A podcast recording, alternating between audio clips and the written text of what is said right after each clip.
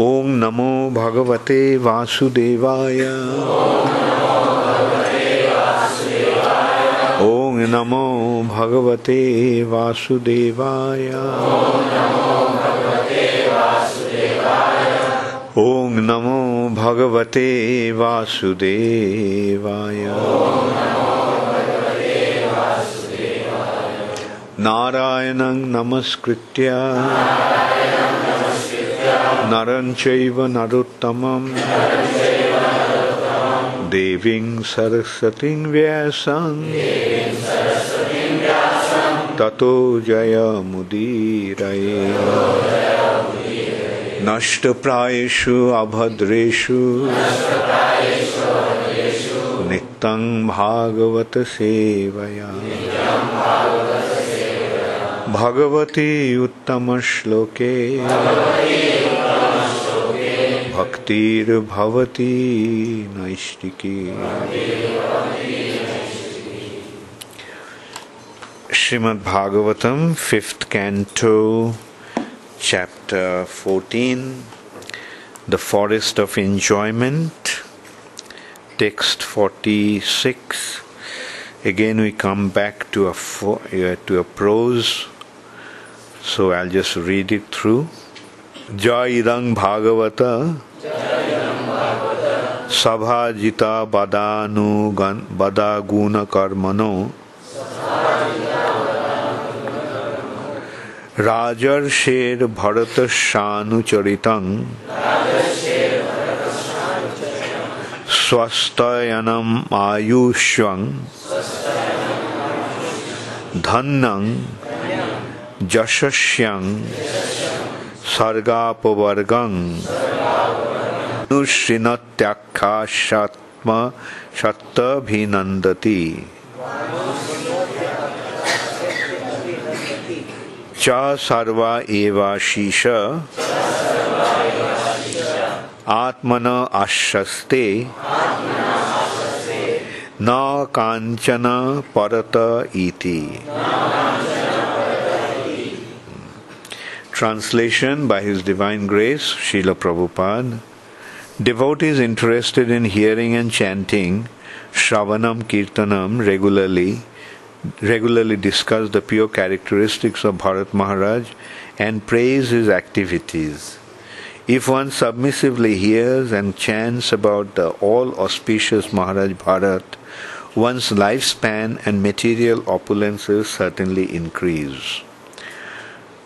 One can become very famous and easily attain promotion to the heavenly planets or attain liberation by merging into the existence of the Lord.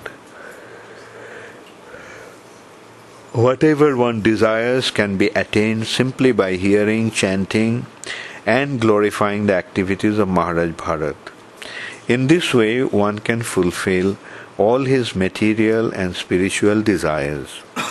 One does not have to ask anyone else for these things, for simply by studying the life of Maharaj Bharat, one can attain all desirable things.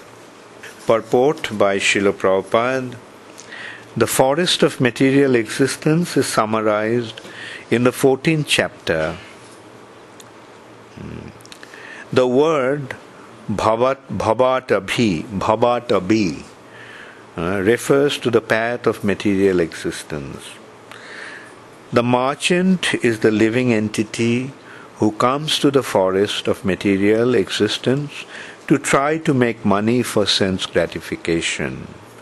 The six plunderers are the senses eyes, ears, nose, tongue, touch, and mind. The bad leader is diverted intelligence. Intelligence is meant for Krishna consciousness, but due to material existence, one divert all intelligence to achieve material facilities. Everything belongs to Krishna, the Supreme Personality of Godhead.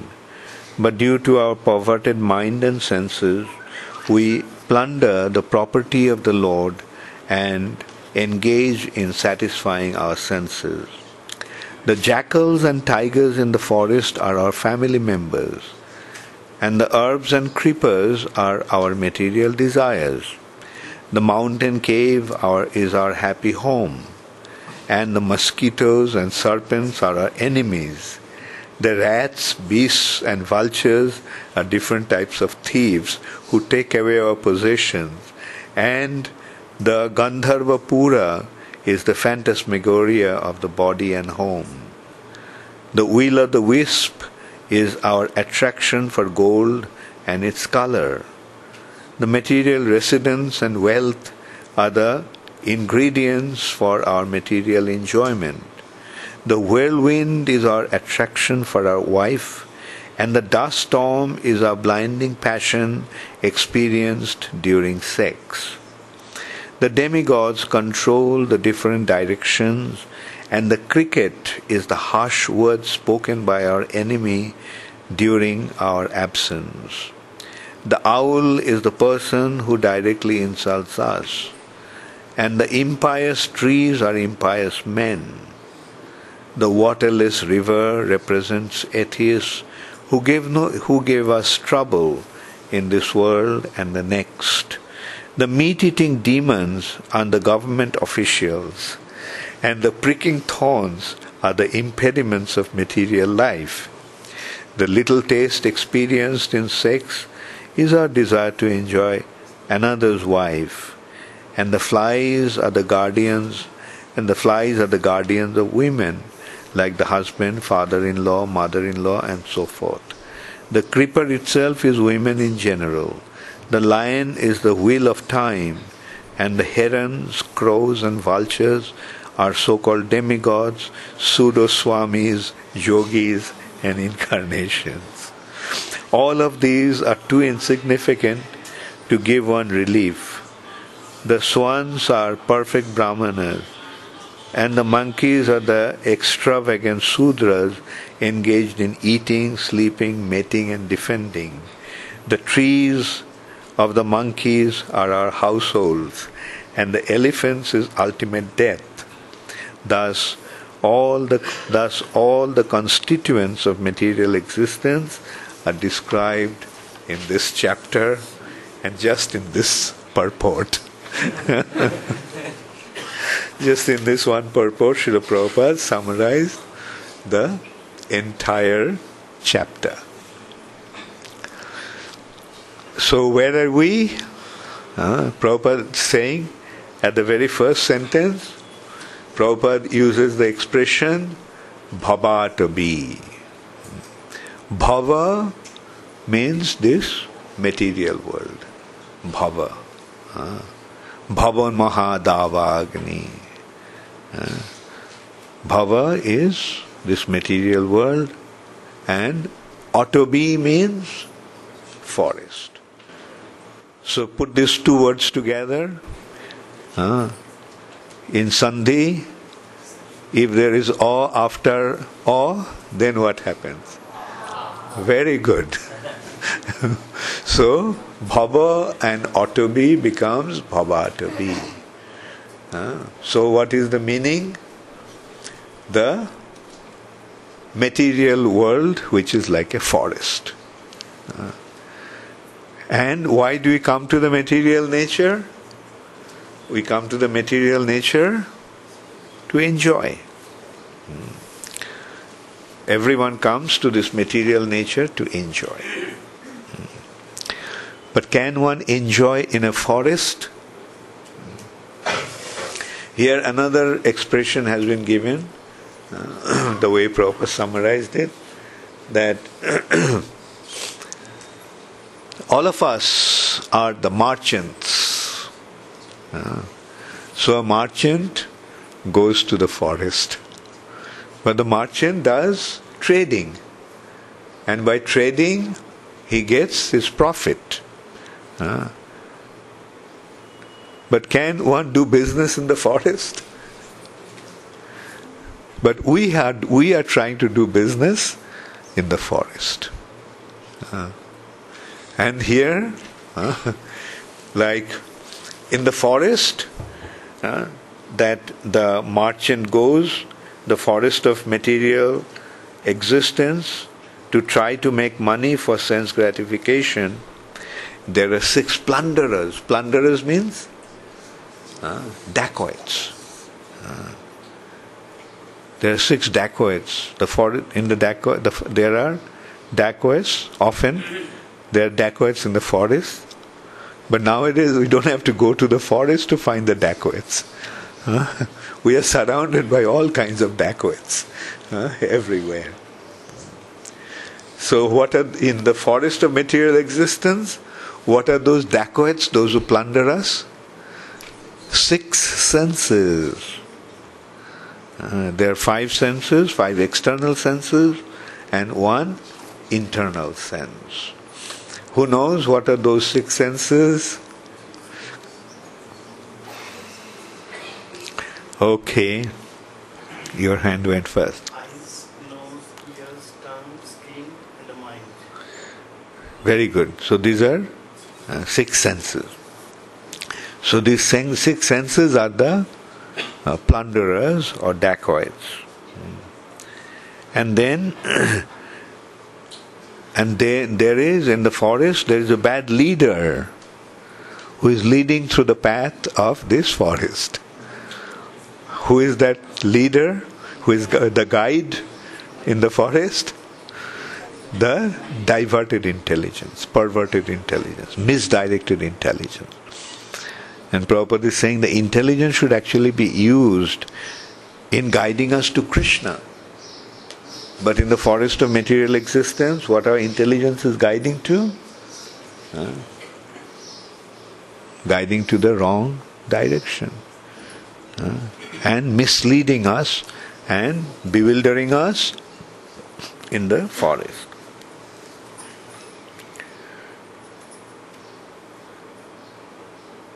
Intelligence was meant for Krishna consciousness, but due to material existence, we divert all our intelligence to achieve material facilities.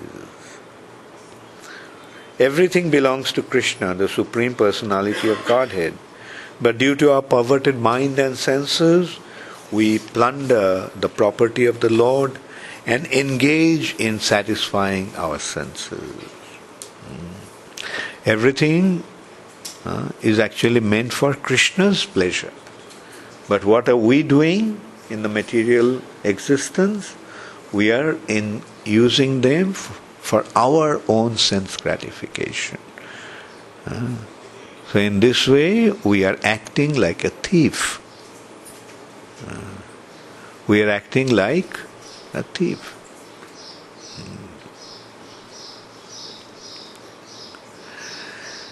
The jackals and tigers in the forest are our. Who knows? Who are the jackals and tigers?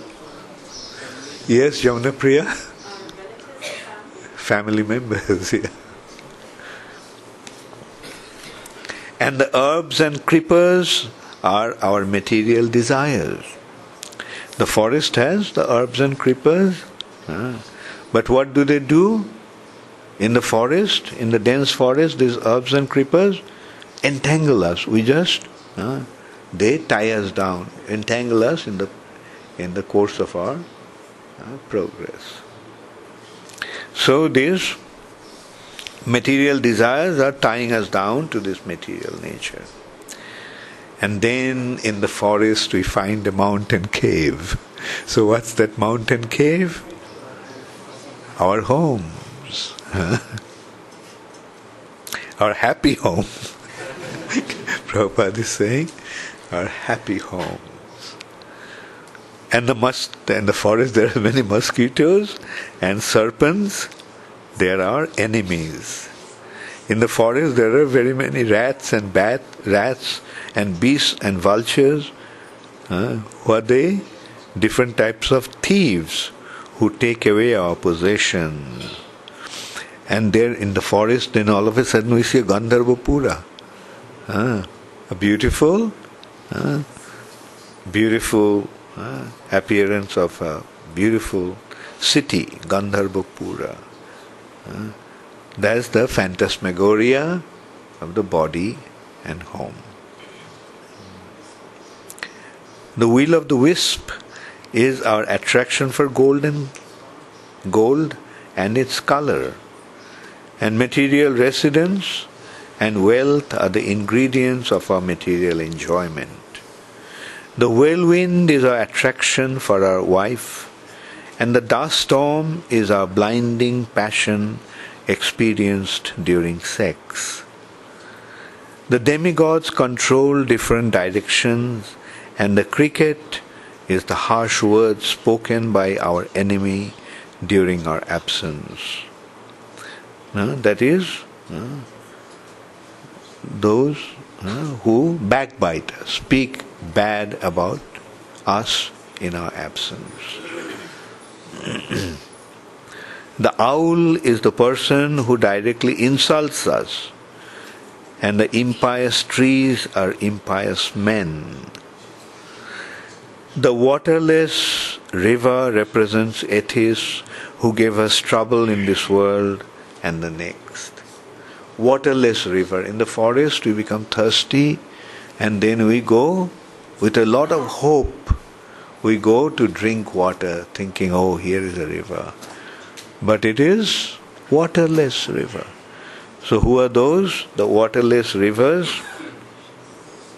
are the atheists who give us trouble, the atheists uh, who give us the promises of enjoyment or prosperity, spiritual, uh, not spiritual, prosperity, but they don't fulfill our uh, their promises. And they cause trouble in this world as well as in the next.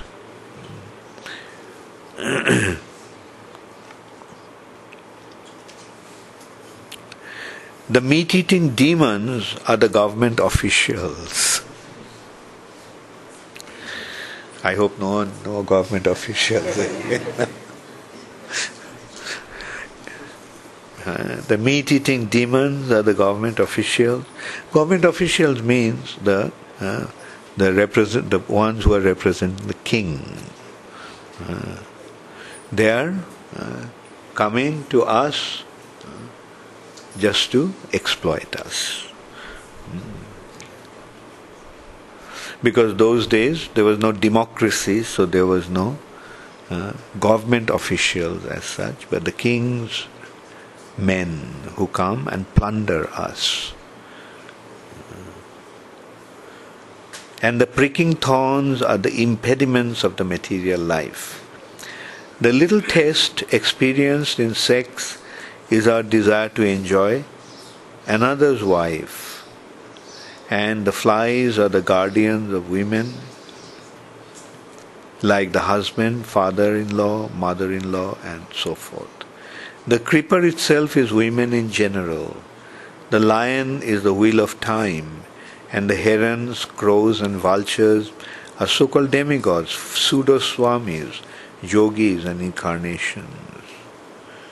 All of these are too insignificant to give us relief.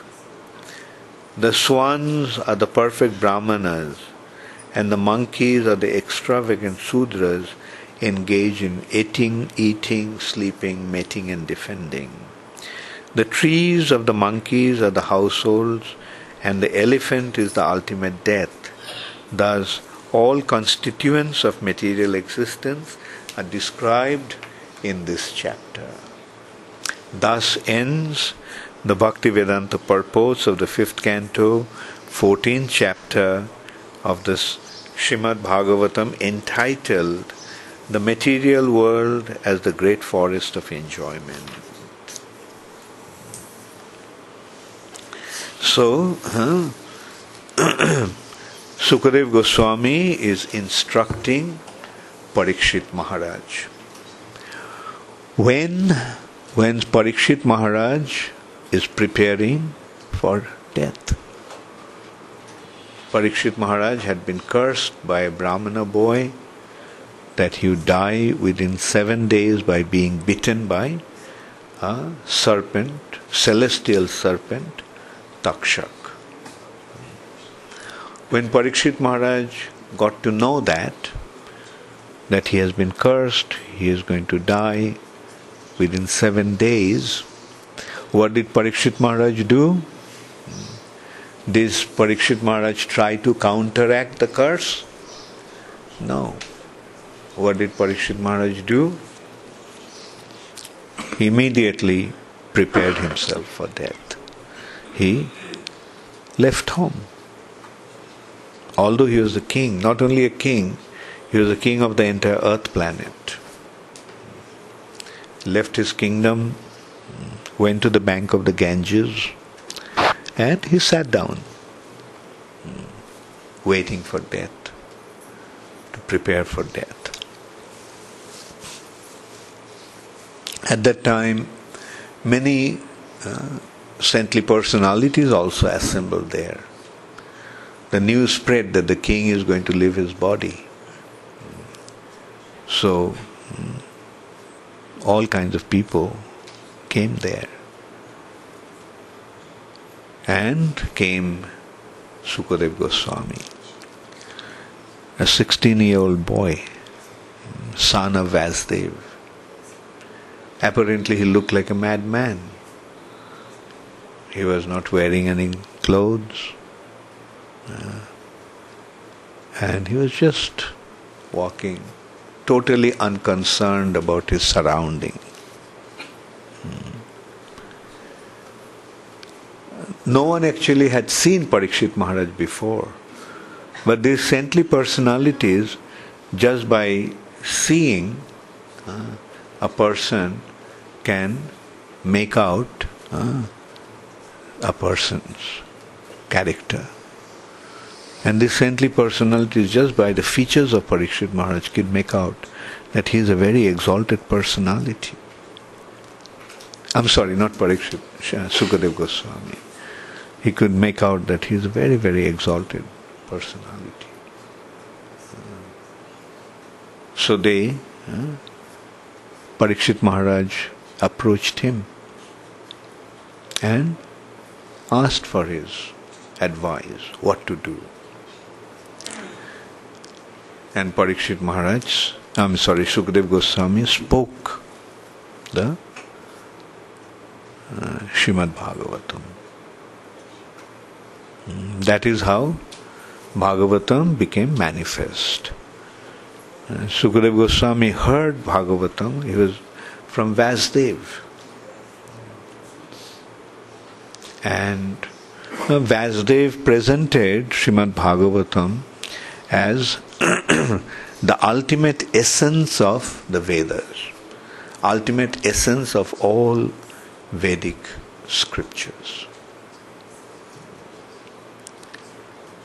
And uh, uh, that is uh, the progression of the Vedic development as presented by Vyasdev. Actually, the Vedas, when did the Vedas appear? Let's go back also to that point.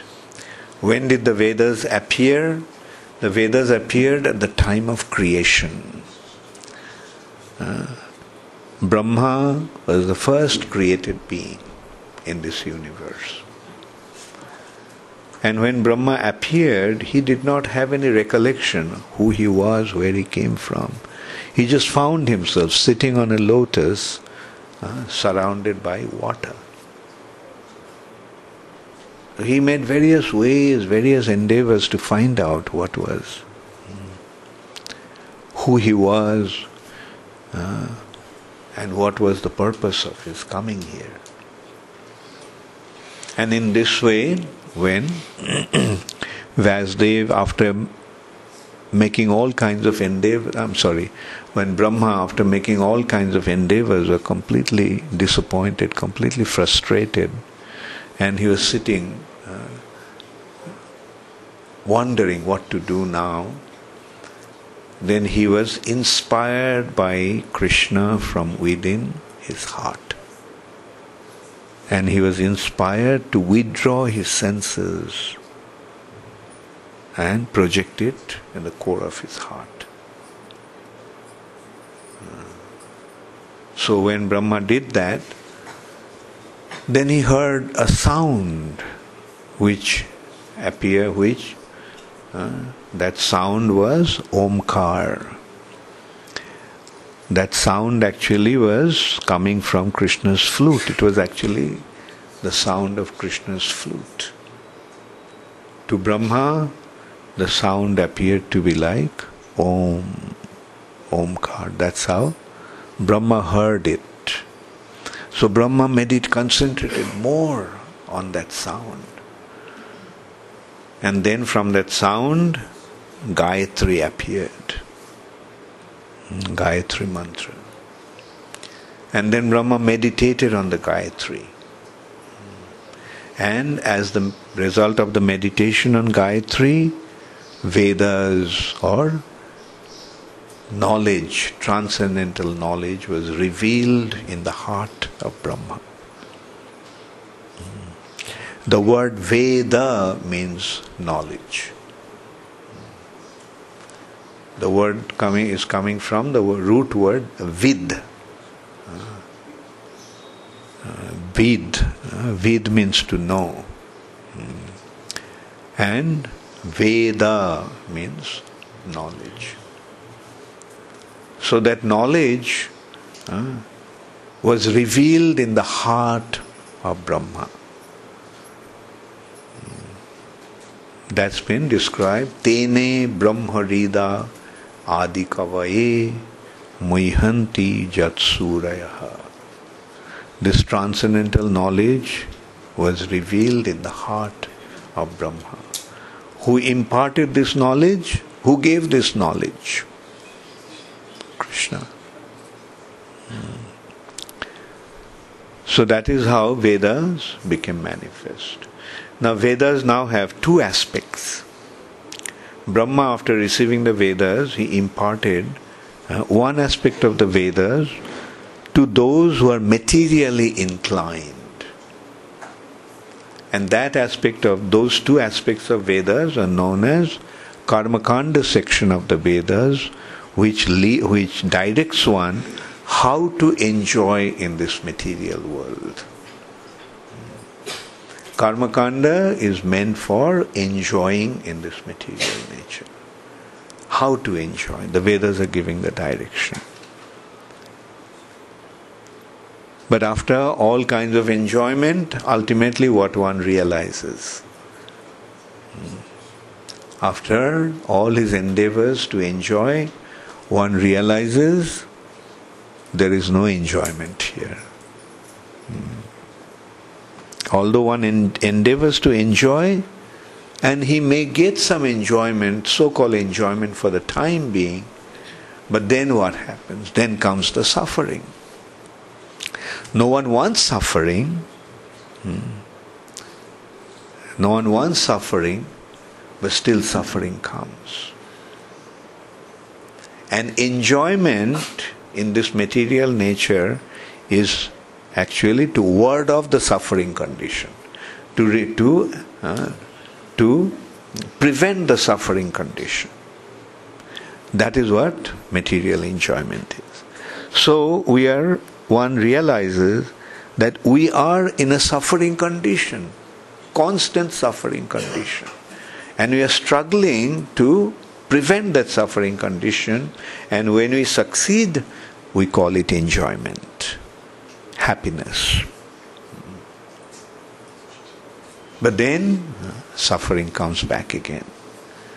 Uh, so when one realizes that this is actually a place of suffering, does he want to be here? Does he want to remain here? Uh, does one want to remain in a suffering state?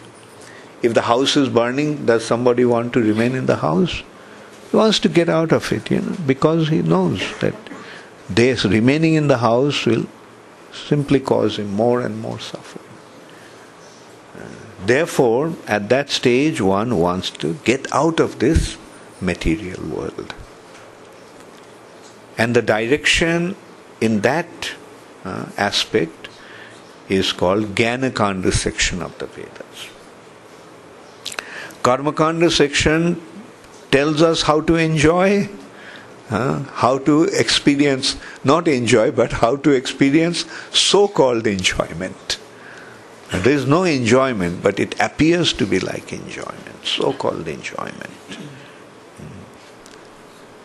And then we realize that uh, what this world is actually like, so we want to get out of this world. Uh, so that aspect is Jnanakanda. But it has been pointed out both are actually the uh, same two sides of the same coin. Both are the two sides of the same coin. Uh, both are dealing with the material nature. Enjoy the material nature, get out of the material nature. Uh, so, mm, that is one branch of the Vedas. Uh, that is flowing in the material direction. Karma Kanda, Jnana Kanda. And beyond that, there is another aspect.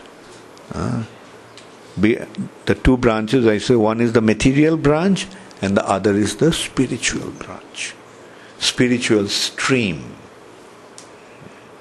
And the spiritual stream is known as the Bhagavat aspect. Uh, the spiritual uh, stream makes us understand who is the Supreme Personality of Godhead and how to develop our relationship with Him. Uh, so these are uh, the two streams of the Vedas.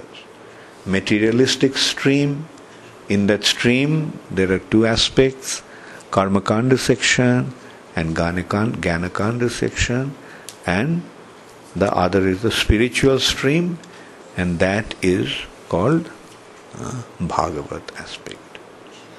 And that stream is flowing with a specific disciplic succession called Bhagavat Parampara. Hmm. This knowledge uh, flows through, this transcendental knowledge flows through a disciplic succession. Disciplic succession means teacher to student. And then in course of time, the student becomes the teacher and imparts the knowledge to his students. Then his students become the teachers and give impart the knowledge to his students. Uh, so there is a chain. This knowledge must flow through a change because this knowledge is beyond our sense perception. Adhokshaja this knowledge is about another, about a reality that is beyond our senses, sense perception. With our senses, we cannot comprehend that world. With our eyes, we cannot see that world. Uh, with our hands, we cannot touch that world. Like this world, we can.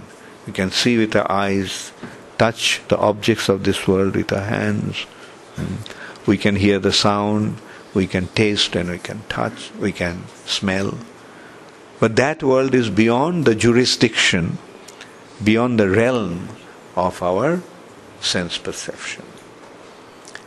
Therefore, the knowledge about that world comes down from somebody from that world.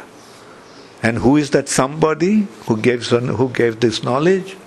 Krishna himself. And who was the first student? Brahma. Then Brahma gave it to his son, Narada. Uh, now we can also go into that area. Brahma had ten sons.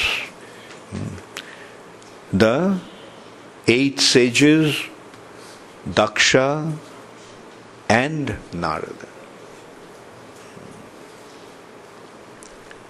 So among these nine were, nine took to uh, Karmakanda aspect and Jnanakanda aspect.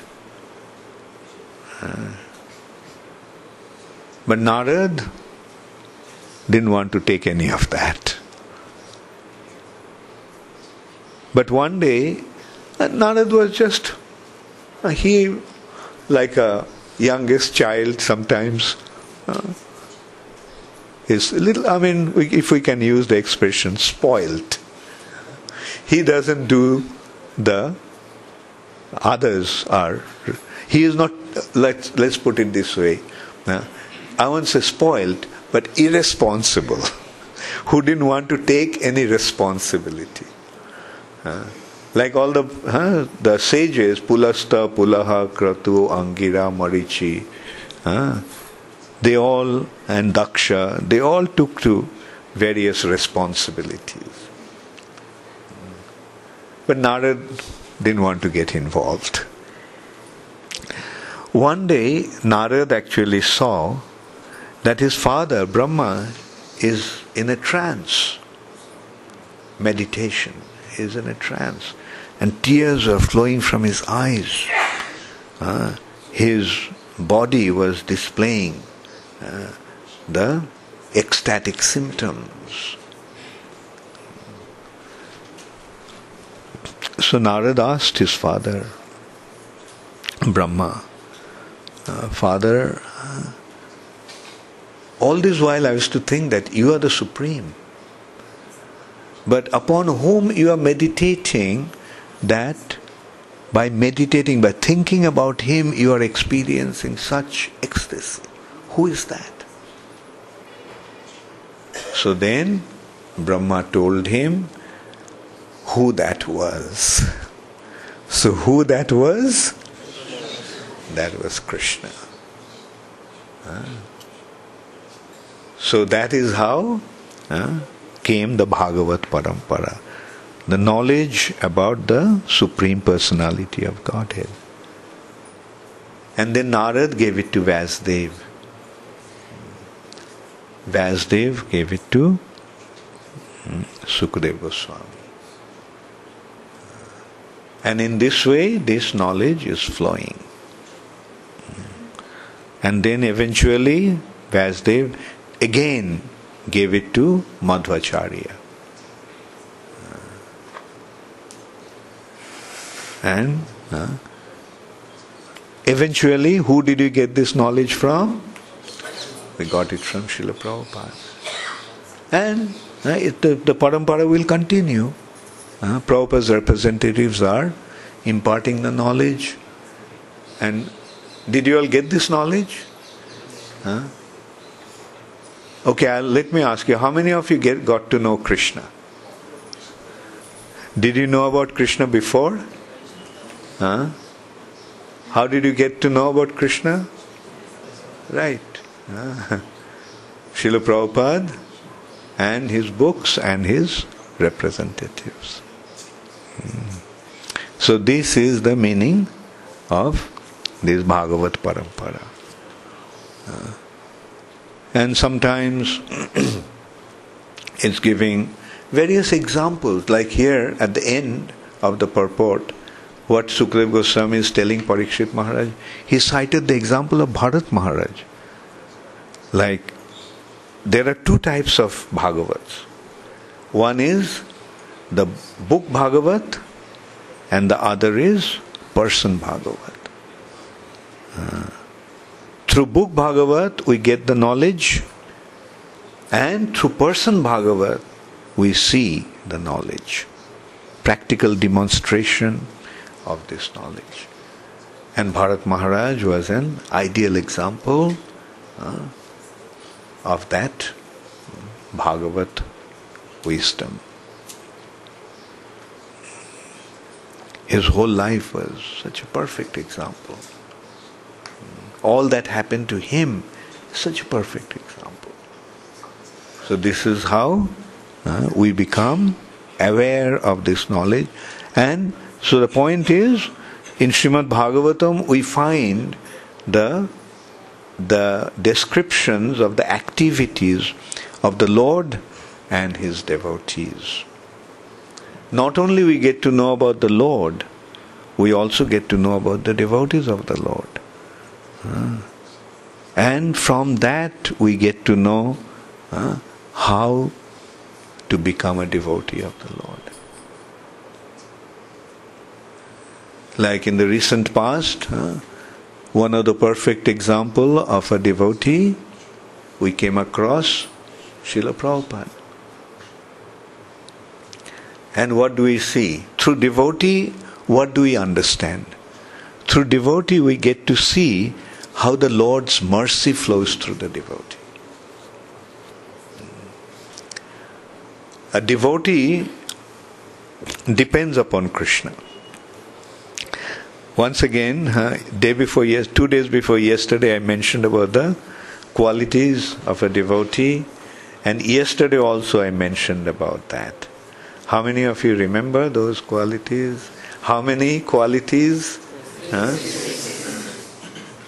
26. So, does a devotee have to have all these qualities? Huh? okay, there is. Uh, there are two considerations Swarup Lakshan and Tatastha Lakshan. Principal uh, symptom and secondary symptoms. What is the principal symptom of a devotee? He is surrendered to Krishna. Krishna eka sharanam. He is surrendered to Krishna. So that is the main qualification of a devotee. the devotee is he who surrenders unto Krishna. Devotee is he who depends upon Krishna. Now just see huh, that demonstration of a devotee. Uh, Srila Prabhupada, uh, how did he go to America? How many of you remember how Prabhupada went to America? How much money Srila Prabhupada had with him? 40 rupees. Now in America, does this 40 rupees have any value? Could Prabhupada go to a bank and say, Well, can you please take this 40 rupees and give me dollars? I mean, first of all, this 40 rupees didn't have any value, uh, even monetarily, because 40 rupees those days were $6. One can one do with $6 in America? Uh, and that also, that 40 rupees was just a piece of paper which did not have any recognition. So, what does it mean? Prabhupada went to America penniless, not even a single penny with him. Uh, now, how did Prabhupada venture? How did Prabhupada dare to do that? Because Prabhupada depended upon Krishna. His whole thing is simply dependent. I am just, my spiritual master instructed me, so let me do it. Uh, and he ventured into it just depending upon Krishna. Penniless, he went. Okay, uh, that's one aspect. How many people did Prabhupada know at that time in America? No one. Did Prabhupada have any prior arrangement where he was going to stay? Uh, no. Uh, so you see, he didn't have any money, he didn't know anybody, he didn't have any prior arrangement where he was going to stay. Uh, so, in that condition, Prabhupada went to America. How did he dare to do such a thing? Huh? Because Prabhupada simply depended upon Krishna. Uh, that is the meaning of Krishna Eka Sharanam, depending only on Krishna. Krishna Eka Sharana. Only depending upon Krishna. And then what do we see? Huh? Prabhupada goes to America in that condition, but then what happened? Huh? Did Prabhupada starve? Did Prabhupada had to freeze in the middle of the road streets? Uh, all kinds of things started to happen. Uh, like some young boys and girls came forward, especially not girls at that time.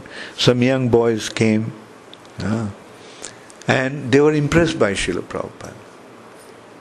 They arranged, uh, when they found out that Prabhupada is looking for a place.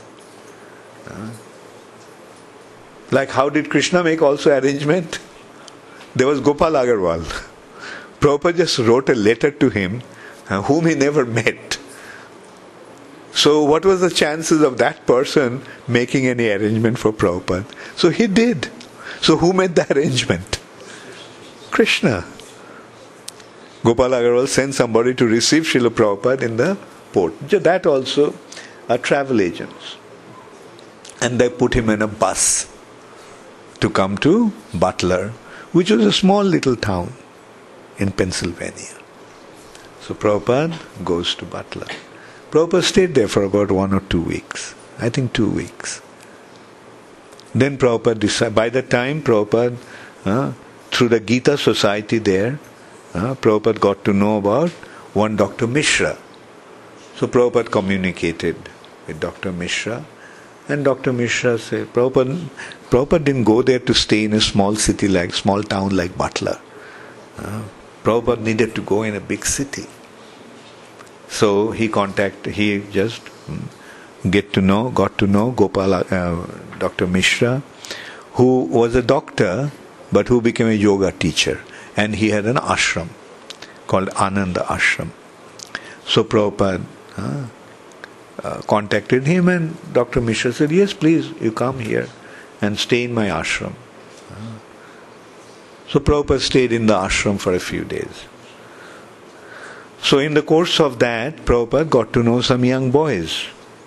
And when these young boys got to know that Prabhupada was looking for a place of his own, uh, then they, one of their friends, David Allen, uh, he had a loft, a place, a very simple place, uh, uh like, uh, and he said he would, he was ready to share it with Prabhupada, a young American with a 71 year 71 year old Indian. Uh, that also sadhu. and David Allen was quite influenced by Srila Prabhupada.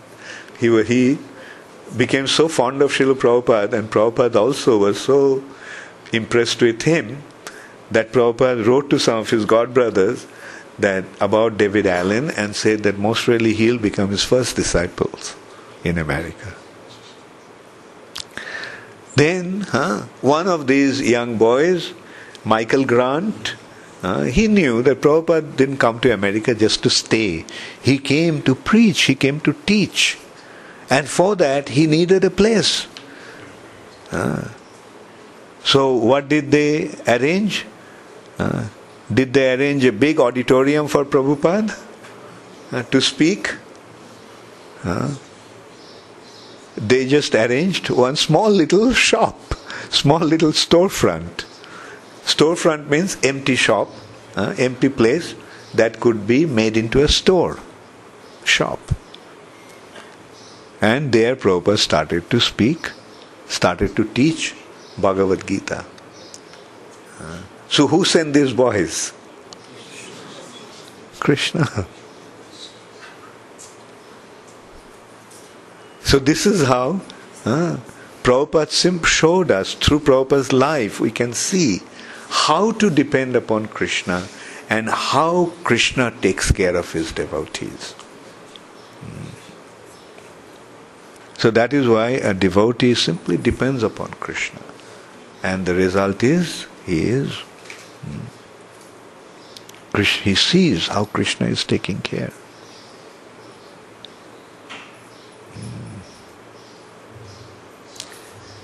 And is this do we, do we see this kind of uh, this kind of examples only in India? How many of you read Bible or Old Testament? Uh, Bible has two things: Old Testament and New Testament. The Old Testament, there is a description. Moses took the Jews uh, who were like slaves in Egypt so he freed them and decided to run away from Egypt and go to the land of milk and honey, Israel. so they were running. Don't you get don't you get to see also what happened to these Jews? Huh? One of the things, whether people will believe it or not, huh? the river parted. Uh, they had to cross the Nile. And when they came, they were wondering what to do, how to cross the river. so many of them. So the river gave the way, parted, and they walked through the river. And the soldiers were coming, Pharaoh's soldiers were coming behind. Ah.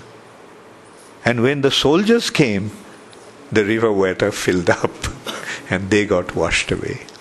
Okay, we may say that that's a story. Now, the question is did Moses lead the Jews from Egypt to Israel? Hmm? Did he do that? Or now, if we consider he did that, then we have to consider that they had to travel through the desert. Not for one day or two days, for a long, long time. Now, thousands of them uh, traveling through desert where they carried tons of supply of food. They were running away, so probably they had only their clothes and just some sundries. So in the desert, uh, how could they manage to cross the desert? That took them so long. How did they do that? Where did they get the food from? Yes, the Lord supplied the food. They were, and what did the Lord supply? Supplied manna, manna. Ah. Manna means actually prasad. when it's coming from the Lord, uh, it is His prasad, His mercy. Uh. Now, some people became tired of eating this manna. Although it's being supplied by the Lord, some people became tired. They wanted to have meat. then what did Moses tell them? Huh? This is a very important lesson that the Christians should recognize, should ponder over. Moses told them that your desire will be fulfilled, but be prepared for the consequence. If you want to eat meat, you'll get the meat, but be prepared for the consequence. And the next morning, when they woke up, they found there were so many birds. So many of them caught the birds and burned, burned them and ate them. Ate their meat.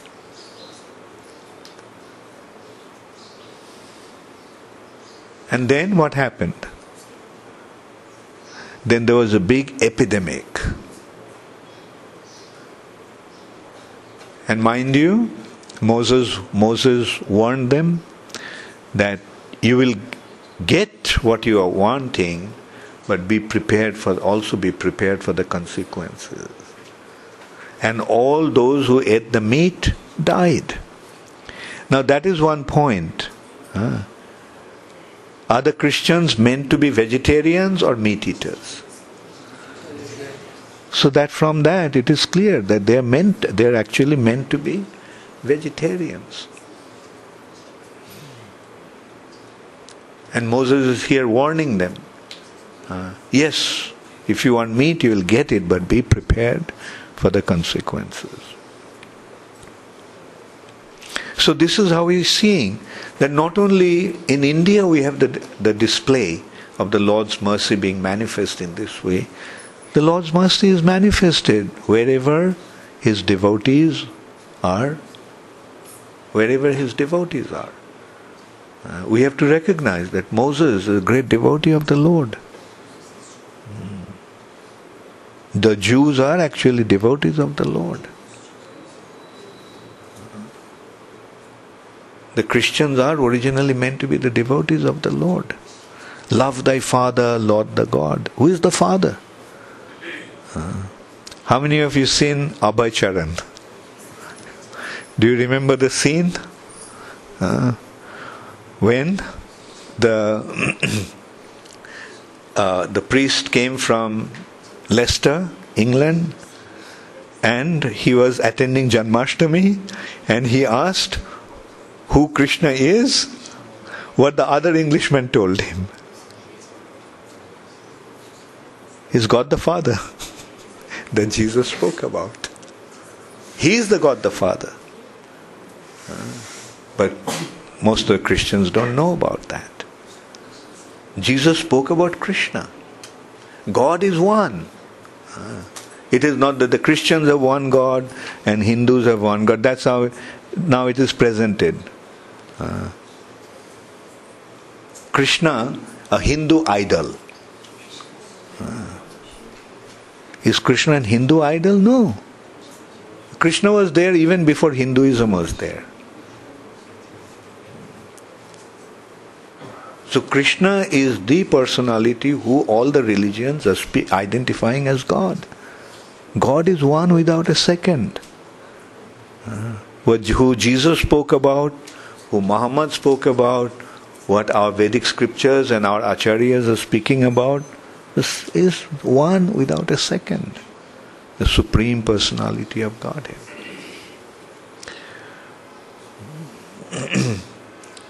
That's why there is the need for distributing this knowledge to enlighten people. And we are seeing uh, so many Christians have joined ISKCON. Why? Uh, so many Jews have joined ISKCON. Uh, why? Uh, so many Muslims have joined ISKCON. Uh, why? Now, did they give up their religion or they found their original religion? That's what Prabhupada told. Uh, when some Catholic priests met with Srila Prabhupada in America and asked him, Why are you converting these Christian boys and girls into Hindus? What was Prabhupada's response? No, I'm not converting the Christians into Hindus or Jews into Muslims. I'm simply making better Christians out of the Christians, better Jews out of the Jews, uh, better Hindus out of the Hindus, and better Muslims out of the Muslims. Many of us, or most of us, are coming from Hindu background here. Uh, did we become better Hindu or like actually if we look back we didn't know what Hindu actually meant. Uh, Hinduism was a khichdi. a mixture of everything. Sab chalta hai was Hindu.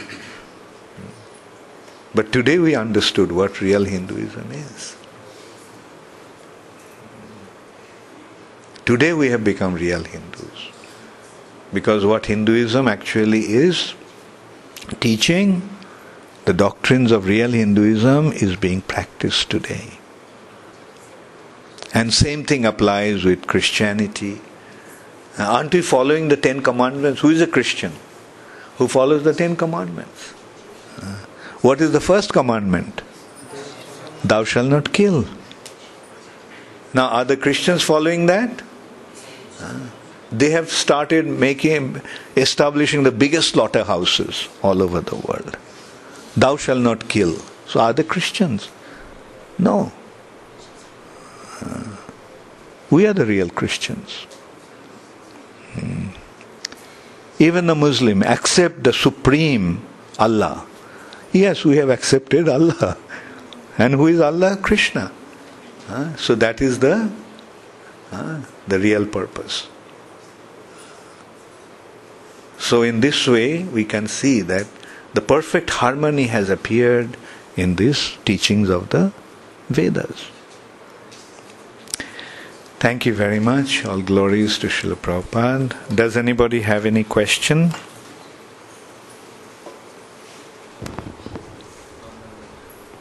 Yes. Most of the time we live in action or reactions. So our consciousness is diverted in actions and in spite of Krishna consciousness. So what should be the solution? Yeah, the action reactions are there. Reactions means result. So you, the results you offer to Krishna or depend upon Krishna for the result. Don't uh, don't act in order to enjoy the results, but uh, act for the pleasure of Krishna and offer the results to Krishna. What about the reactions coming from the other persons? Other persons meaning When you are doing it for Krishna, Krishna will take the reactions. Right?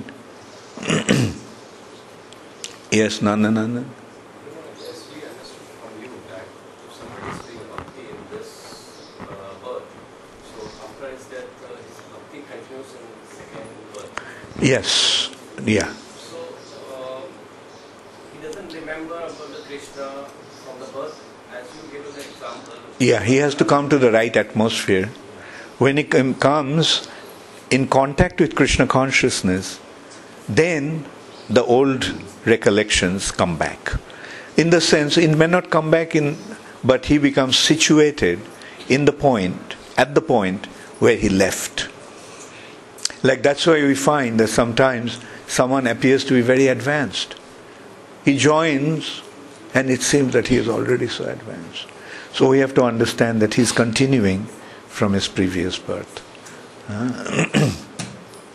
That uh, there is no uh, diminution and loss in devotional service. Mainly because we can look at it also. This devotional service, these activities mm, are pertaining to the soul. So it remains with the soul. Whatever is done with the body and for the sake of the body will be lost with the bo- when the body dies. Like one may be a very scholarly person, one may be very wealthy, uh, but he'll have to leave all. Say he has a PhD, his uh, PhD degree will go as long as soon as he gives up his body, leaves his body. Right? He may be a billionaire. All his billion dollars is gone as soon as he leaves his body. Right? I got your point, but as you given the example of that he was prior to his birth, to this, this time, he was Who, who are you talking about? Yeah. As you given an example right now that he he became a son of Brahma. Yeah. When he was a kid, then he saw the Brahmaji that he was meditating. Yeah, I got your point. You see, un, see, in the next life, it begins when he comes to that spiritual environment or spiritual situation. Like devotees. hmm. Like they may be in a certain way, but those who are, say, advanced, as soon as they come in contact with Krishna consciousness, then the advancement become manifest. Right? Until then, uh, just in case of Narad Muni, he had to come to a situation when Brahma told him about Krishna. Then that recollection came back. Mm, Whatever advancement he achieved, he was immediately situated on that platform. Yes, sorry. know uh, what is the best way to spread Krishna consciousness to those who aren't sort of so they aren't open to reading, they aren't open to experiencing. What is the best way? What is the best way to spread Krishna consciousness? By giving it to others who need it, who don't have it. Hmm. It's like, you know, consider Krishna consciousness is spiritual wealth. Ah, it's spiritual wealth. Just like uh, if you are very rich and you have some money, ah, who do you give it to? Do you give it to the give this money to somebody who already has a lot of money? Or you give it to somebody who needs the money? Right? And by getting the money he enriches himself. Right? Who needs it. And he should be willing also. Sometimes somebody may need it, but if he is not willing, uh, there is an expression, as you know, uh, cast, cast, casting pearls in front of a swine. Will the swine know the value of pearls? So, will you cast the pearls in front of a swine? The swine will sniff the pearls and say, "Oh, useless. Go away. So, similarly, the person must be willing to accept it. So, we go out, similarly, the spiritual wealth, we give it to those who are willing to take it.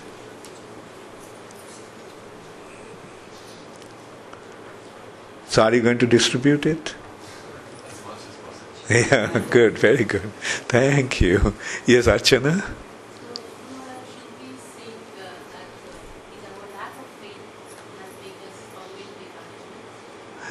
Our lack of faith is?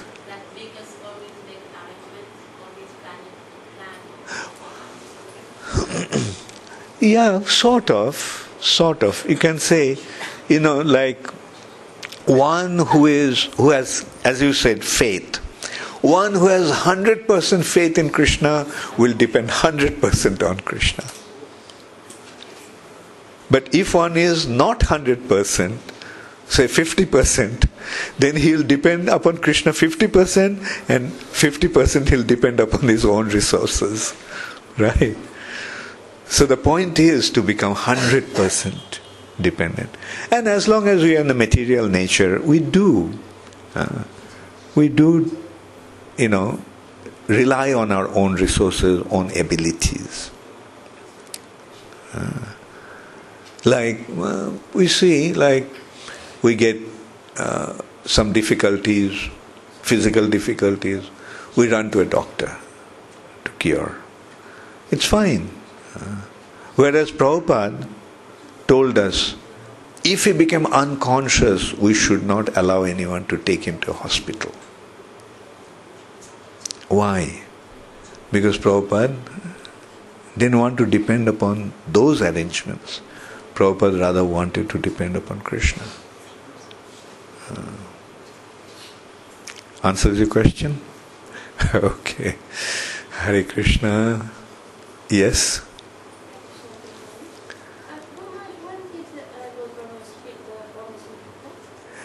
After he realized and saw Krishna, you know, by meditating, that is at the first part of Brahma Samhita, is describing that actually. That he received the Gayatri. Then he meditated on the Gayatri. And then, as a result of that Gayatri, you know, he saw the spiritual world. Uh, and what he saw in the spiritual world, that is the uh, Brahma Samhita from text 29 to 56. Yes, Jan- Jamuna Priya? Just when you mentioned about Narad Muni, it just spoke on the question in mind that, I mean, I uh, heard the story that how um, he stayed at the sadhu's place and then he was taking their remnants and listening to the Was that then before uh, the annihilation happened and in this lifetime he became Brahma's son? Yeah. In the previous birth, he was the son of a maidservant. And he received the mercy. uh, it says that they, he received the mercy of the four Kumaras. And then uh, he achieved his perfection. And he was meditating and he saw the Lord. And it was such a joyful experience to see the Lord that when the Lord disappeared, Brahm, Narad wanted to see him again. And, but he could not after all his endeavor. Then the Lord told him, In this life, Narad, you won't see me. But in your next life, you'll become my associate. In his previous life, and next life, he became Narad.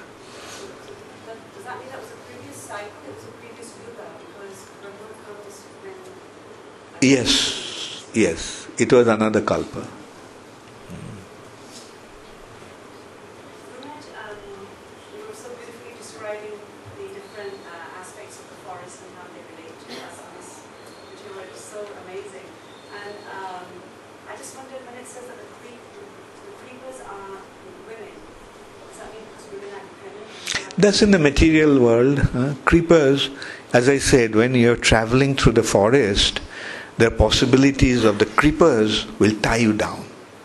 You try to go, huh? and they kind of, you know, entangle you. You get entangled by creepers. So in this material world, huh, like one gets entangled, you know, by this attraction for the opposite sex. So, but anyway, we don't have to worry about it. We are not, we are not in bhavatavi. We are in Vrindavan. that is another forest. Thank you. So I'll stop now. Gaur Premanande Hari Hari Bo.